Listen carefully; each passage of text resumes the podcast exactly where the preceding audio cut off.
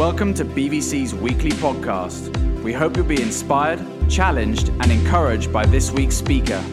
For previous messages, go to our website at balhamvineyard.org or subscribe via iTunes or SoundCloud.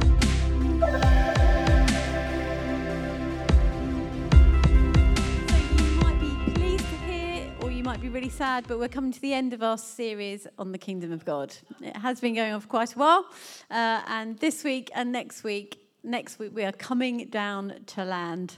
And um, if you were here three weeks ago, I was talking about the mystery of the kingdom and just what happens when people aren't healed. Why are some people not healed? And so, if you haven't heard it, then feel free to go and listen to the podcast, which is on the website. And um, I, uh, but I just kind of wanted one of the phrases I used in that talk was this phrase about the now and the not yet of the kingdom, and it's often a phrase that we talk about in the vineyard. And last time I particularly talked about the not yet of the kingdom, sort of why things don't happen right now. But today I wanted to spend a bit more time just looking at how to increase in the now of the kingdom. So, how do we, you know, when we say in the Lord's Prayer, Thy kingdom come, Thy will be done on earth as it is in heaven, like how can we see more of that now? And in particular, in relation to healing. So, that's the kind of broad direction that we're going in tonight.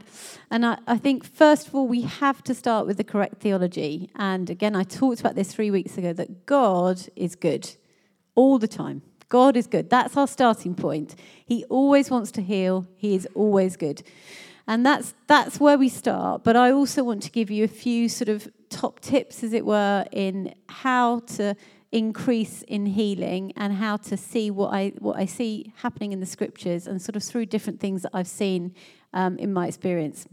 So there are two areas that I want to talk to you today about, and each of them has probably several sermons in them. So I apologize for not being able to go into great depths, but we just this is where we start. So we're going to launch into it, and the two things I want to talk about are confession and forgiveness. So let's start reading from James chapter 5, and it's verse 16. Hopefully, the words will come up. And it simply says, Therefore, confess your sins to each other and pray for each other so that you may be healed. The prayer of a righteous person is powerful and effective. So, this seems to quite simply say that there's a correlation between confession and healing. And it's both on behalf of the prayer, prayer and the person receiving healing. And I think conviction, it's, it's like it's built into our conscience, is it, isn't it? To let us know when we've done something wrong or anything that sort of threatens our connection with God. It's a bit like, you know, the warning light that comes on on your car, and it's kind of to get your attention before your car engine blows up. It's not anything dangerous in and of itself, but it kind of is a warning light there for you. And conviction's a little bit like that, isn't it? Where God, it's God's way of letting us know that something needs attention. And we don't often talk about confession, do we? I think maybe if you're brought up in a, in a Catholic church, you might be used to the sort of uh, the confession booths or the, the, the principle of confession a bit more. But generally speaking, we don't talk about this a lot. But yet, it's such a powerful part of our faith. I remember a time when I was uh, quite a bit younger when I was doing something that I knew was wrong. And to be honest, it was like it was eating me up inside and nobody knew about it. I wasn't talking to anybody about it. It was completely hidden. And I remember at the time reading um, Psalm 32, and these words are going to come up on the screen. And it literally says, When I kept silent, my bones wasted away through my groaning all day long. For day and night your hand was heavy on me. My strength was sapped as in the heat of summer. Then I acknowledged my sin to you and did not cover up my iniquity. I said, I will, com- I will confess my transgressions to the Lord, and you forgave the guilt of my sin. And I, and I felt after reading that, I, I kind of thought, yes, that's me. I feel like I'm wasting away inside. And I made the decision after reading that psalm to confess what I was doing to someone and to God. And then obviously I still had to work through the consequences of what I'd done. But I cannot tell you the relief that this act of confession had on my mental state, on my physical body, just on all areas of my life. I cannot tell you the difference that that confession made. And our, physical beings, they're connected, aren't they, to our mental states? John 1, verse 9, it tells us if we confess our sins, he is faithful and just to forgive us our sins and cleanse us of all unrighteousness. That's, that's what the gospel's all about. Like, there's no kind of, if you confess your sins, you're going to get a big fat wallop. It's like if you confess your sins, he is faithful and just to forgive you all your sins and cleanse you from all unrighteousness. And if, if we have all this stuff, if it's lingering around in our lives, it's just not doing us any good. There would be different times when Jesus would say to somebody, Your sins are forgiven, before he said to them, Rise up and walk. And it's almost like, in other words, he, he forgave them, and by doing that, he opened them up to be, to be able to be healed. And so the second part of the James verse, a couple of ones ago, it says, The prayer of a righteous person is powerful and effective. Who here wants their prayers to be powerful and effective? I want my prayers to be powerful and effective. Like, I want to have effective prayers. I want ones that are actually going to work. And I don't want anything to come between me and God. I want to have clean hands and a pure heart. So let's confess our sins. Let's get real with each other. And I said this this morning and slightly regretted it, so I'm going to say it again. Um, I said that it's a little bit like having a colonic. Now, I haven't had one. We were talking about this on, on Thursday, and there was all sorts of stories coming out, but apparently it's like flushing, flushing your system out. And I don't know, I, I made this up, so it might be completely irreligious, but um, confession, it's like having a complete clear out. Let's have a complete clear out. Let's confess our sins. Let's receive God's forgiveness. And then we stand in complete righteousness. And then we are powerful prayers. I, um, I have a bit of an obsession with, with bindweed. Um, I don't know if there's any gardeners here. Any keen gardeners? Anna, very good. Uh, does anyone know what bindweed is? Great. Well, I have a slide. You'll be very pleased to know. So I hate the way that it winds its way round healthy plants and slowly sucks the life out of it. And I, I virtually have to check my garden every single day because it grows so quickly, so fast. And it's so innocuous. And, and the flower, you know, the leaves almost, they look quite pretty. They're, they're not in and of themselves ugly or anything like that. But you just have to watch it because it grows like uh, it's mental and it just like winds its way around all the healthy plants. It really, it's nasty. And I, I spotted, this is our sunflower growing in our garden and I spotted this on Friday, and um, you, I, I, don't know actually whether you can see it. You can see it? it. It's got this bindweed starting to grow around it. And so as I disentangled it and I pulled it out, um, you, in the next slide, you can see how long the root is. So that white bit at the bottom, that's how long the root is. So it goes down really deep. It's really difficult to get the roots out. And as I was as I was taking this out in the garden and thinking about this talk, I just felt like God was saying that bindweed is like sin. And it can even look pretty. It can look pretty innocuous. It can seem like it's oh, it's growing. Look at my garden; it's got lots of leaves in it. But it's what it slowly does is it entangles round us and strangles the life out of us. And I was reminded of Hebrews 12, verse 1, which it says, I think we've got a slide, possibly. So it says, Therefore, since we are surrounded by such a great cloud of witnesses, let us throw off everything that hinders and the sin that so easily entangles. And let us run with perseverance the race marked out for us, fixing our eyes on Jesus, the pioneer and perfecter of our faith. And so, uh, God doesn't want to remove sin from our lives for his benefit necessarily. He wants it gone because it will slowly strangle the life out of us, even if it looks pretty now. So that's confession. That's like the one that that's kind of sort of a big blockage. And it says, confess your sins to one another so that you might be healed. The other one is forgiveness. And this is so at the heart of the Christian faith, isn't it? This is what separates Christianity from everything else the fact that we're forgiven. And we are, we are mandated to forgive because we've been forgiven so much. And I'm not for one minute suggesting this is an easy thing. This is really not easy. But the, the scriptures are quite brutal about this. So let's read from Matthew 6. And it says, uh, For if you forgive other people when they sin against you, your heavenly Father will also forgive you. But if you do not forgive others their sins, your Father will not forgive you your sins. Quite harsh. But I think again that this is actually going to lead us to freedom. This is why Jesus commands it, not because he wants this to be a, a burdensome thing or like a really heavy thing, but it's so that it brings us into greater freedom. If there's someone that we're holding grudges against or if we're bitter towards, we need to we have to get rid of that hurt and bitterness from our hearts. And if somebody's wronged you and you still think about their wrong whenever you think of them, then it's probably time to give those feelings to God and leave them there.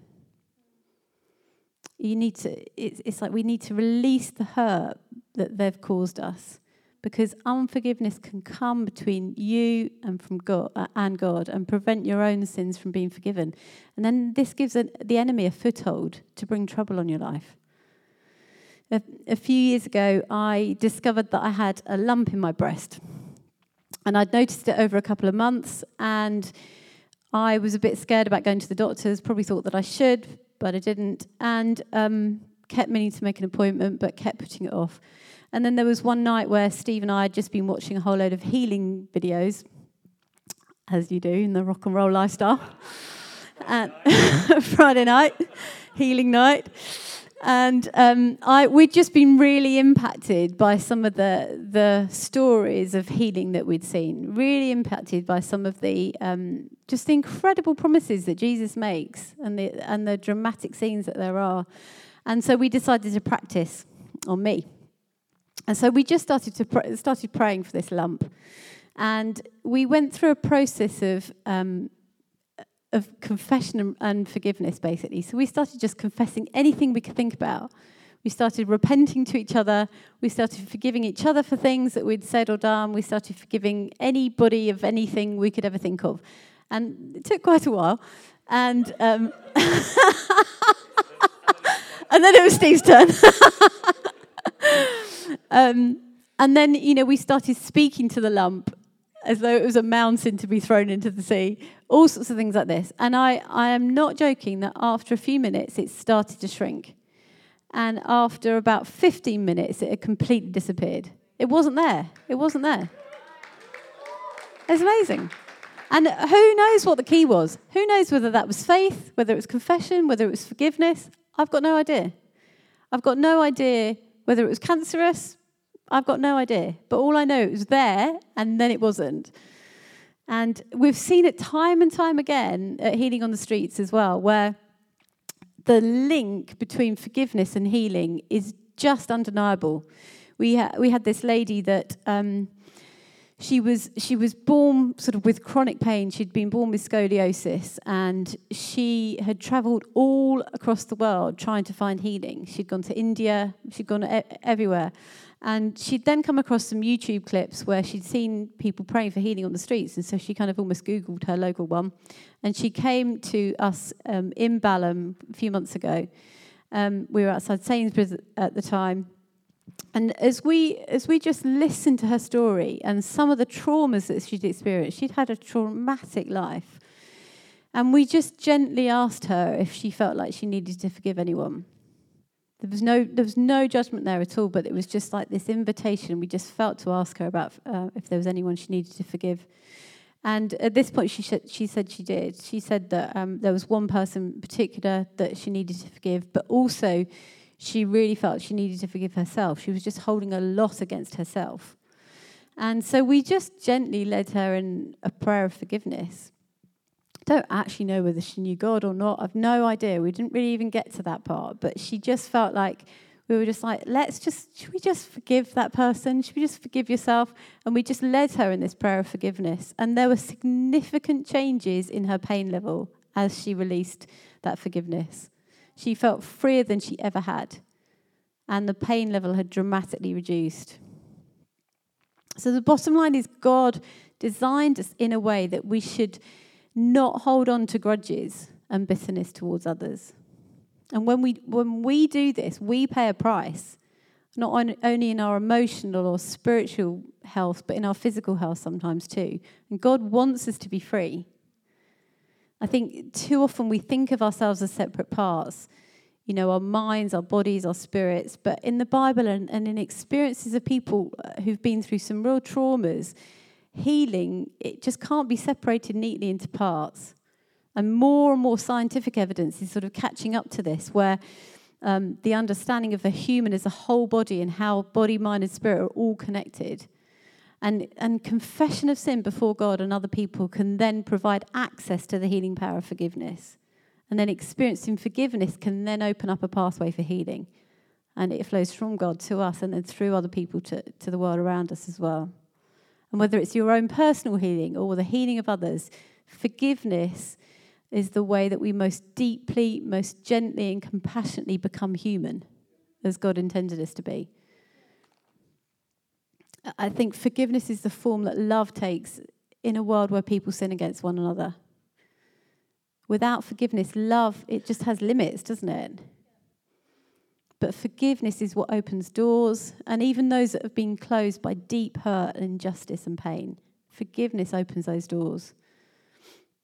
Forgiveness is about letting go. It's about accepting what cannot be changed. It's about adjusting my expectations of others so that I don't continue to resent them.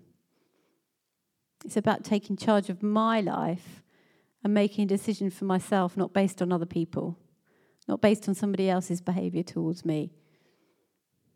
It's about recovering my dignity or finding myself in the new situation my, that my life has become.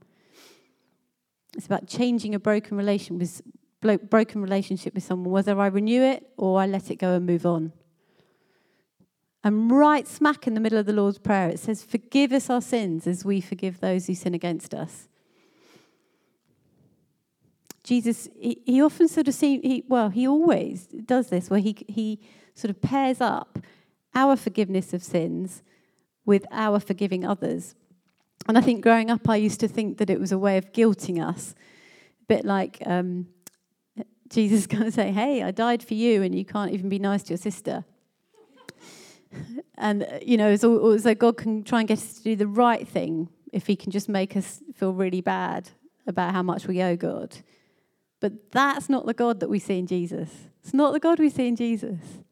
It sounds more like a manipulative parent. But forgiveness is such a big deal to Jesus. He talks about it all the time. And sometimes I think we can think forgiveness is just like being a doormat and it lets people get away with things. But again, keeping the premise that God is good all the time, it has to be that forgiveness is actually good for us. Nelson Mandela, obviously, he'd been through such a traumatic time. We had every right to be resentful towards other people. But he famously said, Unforgiveness is like drinking poison and expecting the other person to die. Like drinking poison yourself and expecting that other person to die. And I think when we're, when we're sinned against, when someone does us harm, we're in some way linked to that sin, linked to that mi- mistreatment like a chain. And our anger or our fear or our resentment, it doesn't free us at all. It just keeps us chained. So, what if forgiveness, instead of being a doormat, is, is, is actually a way of wielding bolt cutters and snapping the chain that links us? So, if there are obstacles or blocks to the healing power of Jesus, let's get rid of them. Let's get rid of them. And, and for some of us, I, I totally understand there are major traumatic issues or relationships where we've been so badly treated where forgiveness issues are really obvious. And then there's others of us where it's just a lot more subtle. We don't actually almost realize that we're carrying unforgiveness towards people sometimes. And we're going to have a time as we take communion in a while to just to ask Jesus, is there anyone I need to forgive? And I didn't, I purposely didn't want to do a long talk today because I wanted to give us a time to respond, to almost have a bit of a clear out um, before we take communion. So um, we love a bit of awkward here. So we're going to have a bit of silence in a minute. And I, I want to just, all of us, to take a minute and just to ask God to examine our hearts. There's a, there's a psalm in 100, uh, Psalm 139 and it says, Search me, God, and know my heart. Test me and know my anxious thoughts. See if there is any offensive way in me and lead me in the way everlasting. So, why don't you just uh, almost pray that to God? Ask that to God. Like, God, is there any offensive way in me? Is there anything I need to confess? Is there anything that I've done wrong?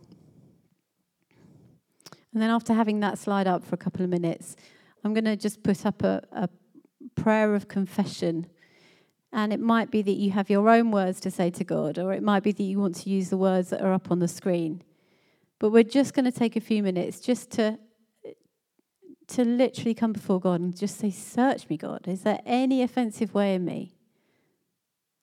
And then we're going to move on to forgiveness.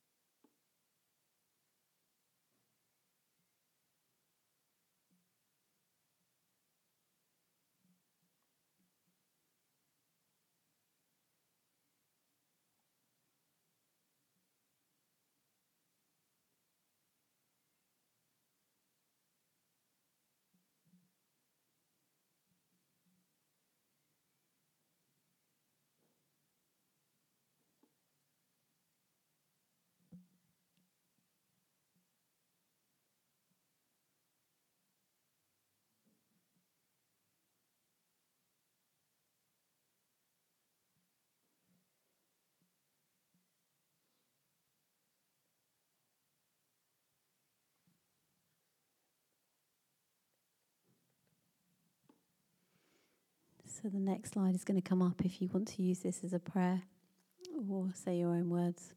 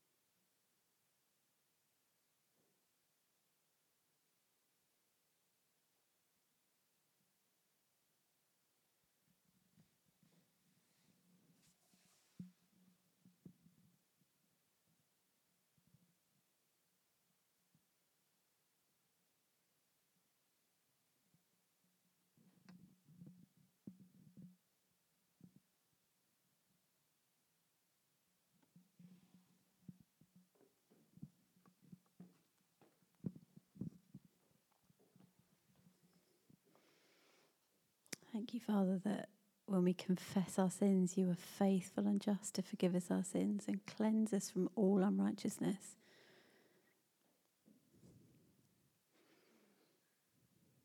Thank you that we can just be completely free from our sins, that As far as the east is from the west, so far you remove our transgressions from us. Thank you that you see us as completely righteous in front of you.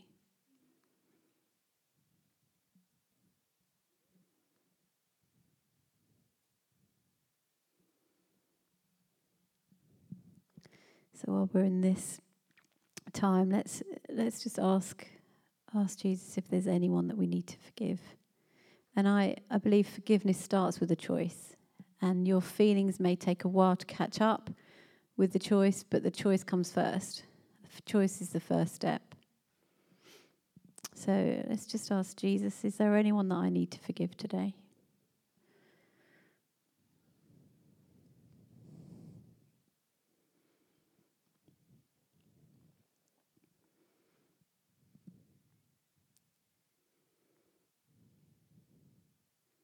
It might be yourself, it might be someone that's just popped into your mind.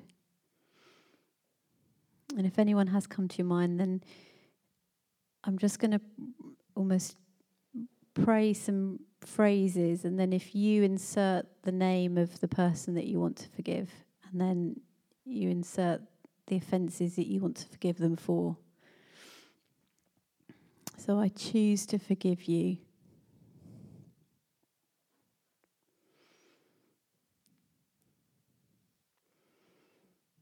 I choose to forgive you for.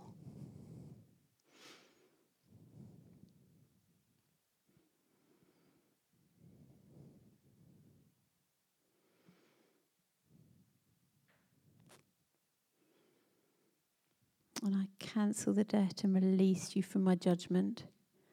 I release blessings on you instead.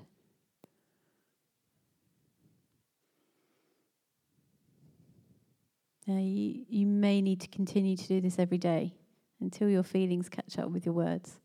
This just might be the start of your forgiveness journey. It may be that you need some help doing this as well. And you want to share this with someone else and help have someone else sort of walk through this process with you. And sort of after, after communion, there'll be time for you to, to come forward and we can stand with you, we can partner with you. But we're going to take communion and and the and communion is just a reminder of what Jesus did in the past. It's a symbol of our present relationship with him and it's a promise of what he's going to do in the future. And communion is so effective. It does something. And this might be strange to some people. We we understand how we do something. We take the bread and we break it and the cup and we drink it, but what God does here is he comes and meets with us we have a, a sort of a moment almost where we touch eternity. And here God gives love, He gives forgiveness, He gives acceptance, and we receive it. We're meeting, we meet with God here. I heard a, a story of a, a, couple that are friends of ours, and the wife was diagnosed with, uh, had been diagnosed with terminal cancer. And one of the things, again, amongst other things, was that they decided every day to take communion together. And I got their newsletter a, few weeks ago, a couple of weeks ago, and she said she'd basically got the results back of a second in depth blood test, and she had no signs of cancer detectable in her body. Again, who knows what that is? But the, there's power in the blood of Jesus. So when we come and we take the bread and we drink the wine, let's remember what Jesus has done for us. Let's remember the price he's paid to save us, and the price is paid just for us to be healed. And I'm just going to read um, from Luke 26, and it says, As they ate, Jesus took the bread and blessed it, and broke it, and gave it to his disciples. He said to them, This is my body, eat it.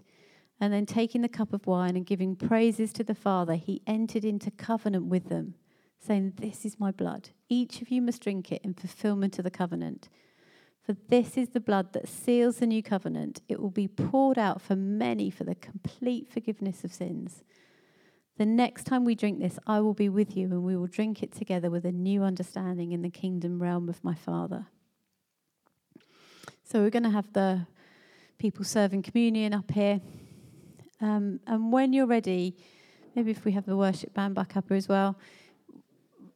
Literally, here we rip the bread and then we dip it in the juice. And just, just take this moment to be thankful to God for all that He's done for you. We remember what He's done, but just let's take this moment just to come with real thankfulness with, to Him this morning, is it this evening?